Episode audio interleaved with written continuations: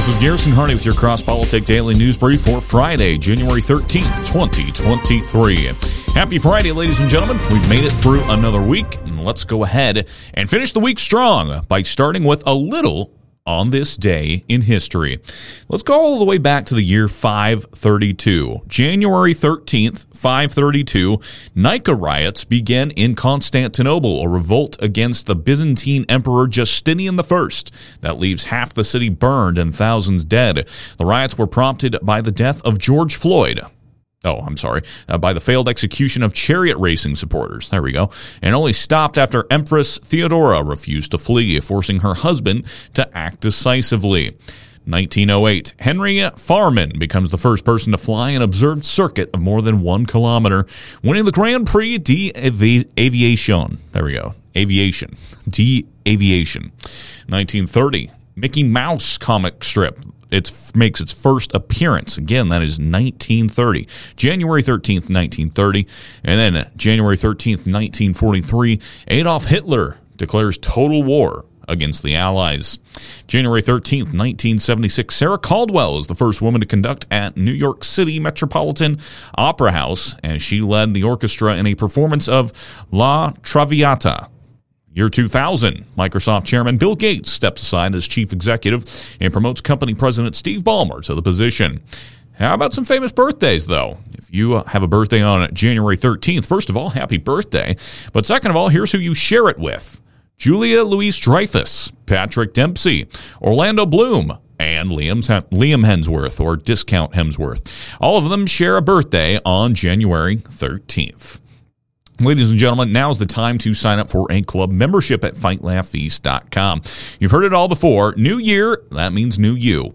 Well, that's true for our club portal. This year, Cross Politic will be dropping exclusive content into our club portal that you won't be able to find anywhere else. Some of this content will include a Bible study series with Pastor Toby, special with New St. Andrews president Ben Merkle, our backstage content, and probably stuff that Gabe hasn't told myself Toby, or Knox about. So again, head on over to fightlaughfeast.com to get signed up today. That's fightlaughfeast.com.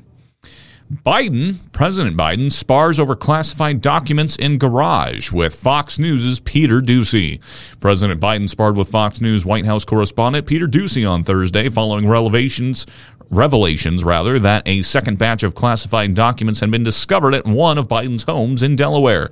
The White House counsel's office announced the discovery on Thursday, saying it had initiated a search of Biden's homes in uh, Rehoboth Beach and Wil- Wilmington after news of the first stash broke this week and found documents in the Wilmington home's garage.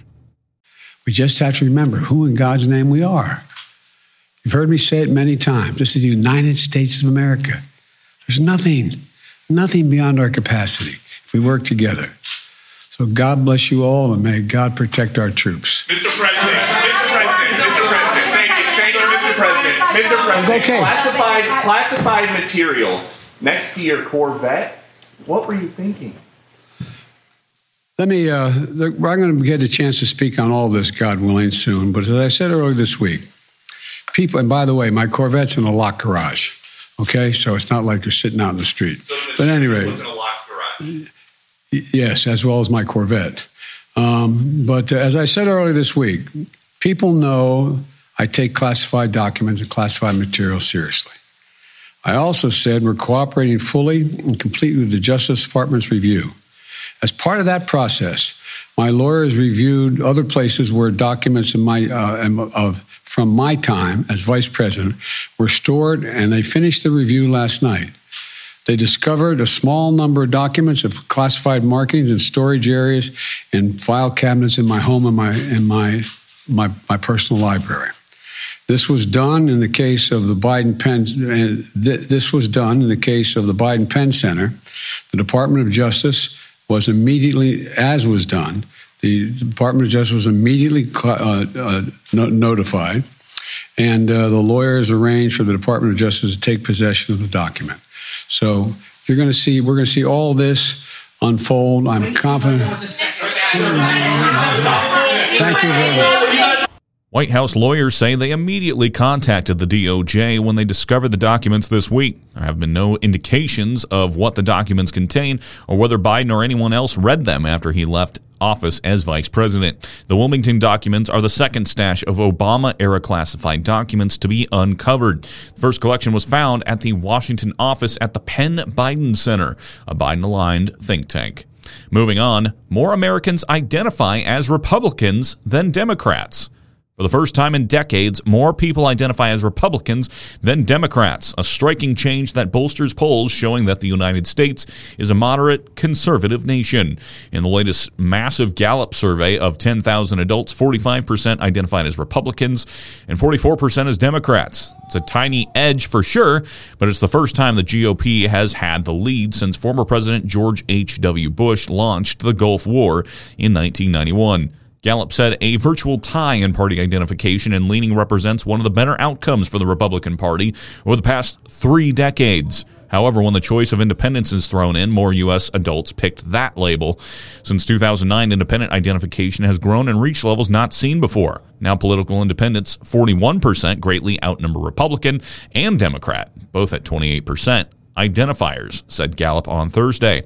In a related survey, the polling giant also said that America politically is a moderate conservative nation when asked to describe their political views. 47% percent of adults said moderate, 30% said conservative, and 21% said liberal, and the rest identified as dead. And we all know that the dead vote Democrat. So take that as you will. That survey also revealed that the Democrats are more liberal than ever. After hovering near 50% in recent years, the percentage of Democrats who identify as politically liberal rose 4 percentage points in 2022 to 54%, a new high for this group. This according to Gallup. And let's take a look at five states that lost the most population in 2022. Another year is in the books, which means it's another year of data to analyze too. And the Tax Foundation just published an interest, interesting analysis shedding light on which states gained the most population in 2022 and which ones saw residents leave in droves. The analysis examined the time period between July 2021 and July 2022 and found overall U.S. population growth was at 0.4 percent 0.4%, that is. But some states' populations shrank while others grew.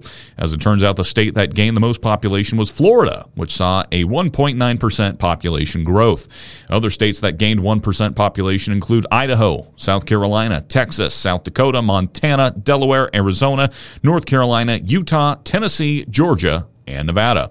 Meanwhile, the five states that lost the most population were, and I guess I'm guessing not a lot of you will be surprised here: New York, Illinois, Louisiana, West Virginia, and Hawaii. I was kind of surprised to see Louisiana in there, but maybe maybe you guys who live down there would know why. Noticing any trends yet? Generally speaking, the states losing population are blue states in high taxes and heavily restricted economies. On the other hand, the booming states like Florida, South Carolina, and Texas, they're red states with lower tax burdens and less regulated economies. That's just speculation, but it's born out of but it's borne out in the data. People move for many reasons, the Tax Foundation explains. Sometimes taxes are expressly part of the calculation. Often they play an indirect role by contributing to a broadly favorable economic environment. And other times, of course, they don't factor in at all. The census data and these industry studies cannot tell us exactly why each person moved, but there is no denying a very strong correlation between low tax, low cost states and population growth. It is really becoming so glaring that even New York Governor Kathy Hochul recently admitted their state needs to address its population drain. This after months of telling Republicans to get out. As Twitter user Jim Stinson tweeted, if you tell people to leave, they will. If you overregulate them and overtax them, they're going to leave faster. Now let's head to California, and more specifically, the University of Southern California. USC's School of Social Work bans the word field because it's racist, apparently. Have you ever aspired to be the best in your field? Did you ever refer to doing a job outside of the office as field work? Well, it, eh, by the way, this isn't an ad for Red Balloon. I know it sounds like it, but if you answered yes to any of those questions, then you may unwittingly be maybe promoting racism and bigotry. This, according to the University of Southern California's School of Social Work. It seems wokeness knows no bounds, which is entirely the point of those who promote it. They have no limit in their zeal to assert power and are willing to coerce you into following along with their plan. On January 9th, the USC Suzanne Dworak Peck School of Social Work, what a title, sent an email to faculty and staff and students notifying them that the department has new speech code guidelines in order to ensure inclusive language and practice. Specifically, we have decided to remove the term field from our curriculum and practice and replace it with practicum, the letter explained. So, what is so egregious about the word field? Well, according to the brainiacs out on the West Coast, it is offensive to black and immigrants everywhere. Quote, languages can be powerful, and phrases such as going into the field or field work may have connotations for descendants of slavery and immigrant workers that are not benign, according to the letter. If a word isn't benign, that would mean it's malignant, per the letter sent around. The word field is so malevolent that merely using it promotes white supremacy, anti immigrant, and anti blackness ideologies. So the school is beginning to put words into action by banning the term altogether. In doing so, of course, they are unwittingly revealing their own racism by implying that only black people and immigrants work in fields. Doesn't need to be said, but of course, every civilization on Earth has had fields in one form or another, and somebody who worked there, believe it or not. Let's head from California to Italy. Let's go overseas. Italian Prime Minister Giorgia Meloni pulls a DeSantis, sends migrants to left run cities. The government of Italian Prime Minister Giorgia Meloni is facing a fierce backlash from her left wing detractors after directing NGO ships carrying illegal immigrants to ports and cities governed by pro migration mayors, a move immediately compared to a policy ordered by Florida Governor Ron DeSantis part of a recently recent security decree. Authorities are now directing vessels that pick up migrants in the Mediterranean to ports located further away from the search and rescue area, frequently opting for cities governed by leftist mayors. The decree has been met with opposition from the left leaning Democratic Party and the mayors of the affected cities, both of whom argue the measures are excessive and go against the supposed advantages of mass illegal migration.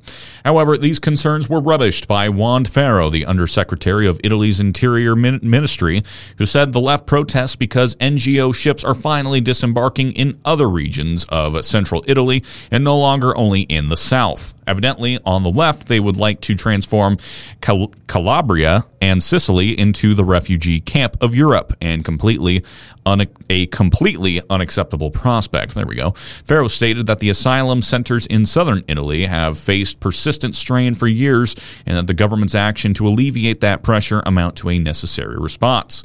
She also dismissed the criticisms from NGOs who operate the migrant transport ships, pointing out that it is not unusual for these ships to keep refugees at sea for extended periods while waiting to pick up more migrants, adding that these ships have a tendency to take migrants to European ports instead of closer ports located in North Africa. Quote, perhaps the left suffers from a sort of NIMBY, not in my backyard syndrome, preaching welcome as long as it's away from their backyard, Ferro continued. However, NGOs who help facilitate these routes of illegal migration complained in a joint statement that the policy is hindering their efforts to save stranded migrants. Quote, among other rules, the Italian government requires civilian rescue ships to head to Italy after each rescue immediately, the statement reads.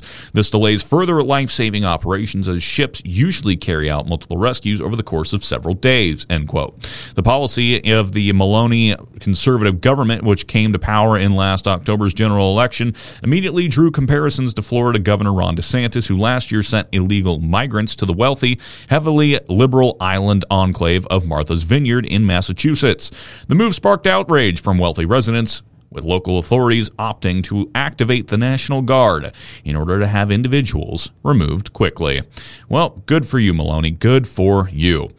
Hey, the mission of Armored Republic is to honor Christ by equipping free men with the tools of liberty necessary to preserve God given rights. And if you live in a liberal city, then you might want to invest. In the Armored Republic, there is no king but Christ. They are free craftsmen. Body armor is a tool of liberty. They create tools of liberty. Free men must remain ever vigilant against tyranny wherever it appears. God has given us the tools of liberty needed to defend the rights He bestowed to us, and Armored Republic is honored to offer you those tools. Visit them at ar500armor.com. That's ar500armor.com. That's going to do it for this Cross Politic Daily News Brief, ladies and gentlemen. If you like the show, go ahead and hit that share button for me down below. If you want to sign up for a club membership or a magazine subscription, you know what to do. Head over to fightlaughfeast.com. And as always, if you want to send me a news story, if you want to ask about our future conferences, like I don't know, this year at the Ark Encounter, or if you want to become a corporate partner of Cross Politic, email me at garrison at fightlaughfeast.com. For Cross Politic News, I'm Garrison Hardy. Have a great day, and Lord bless. Have a great weekend.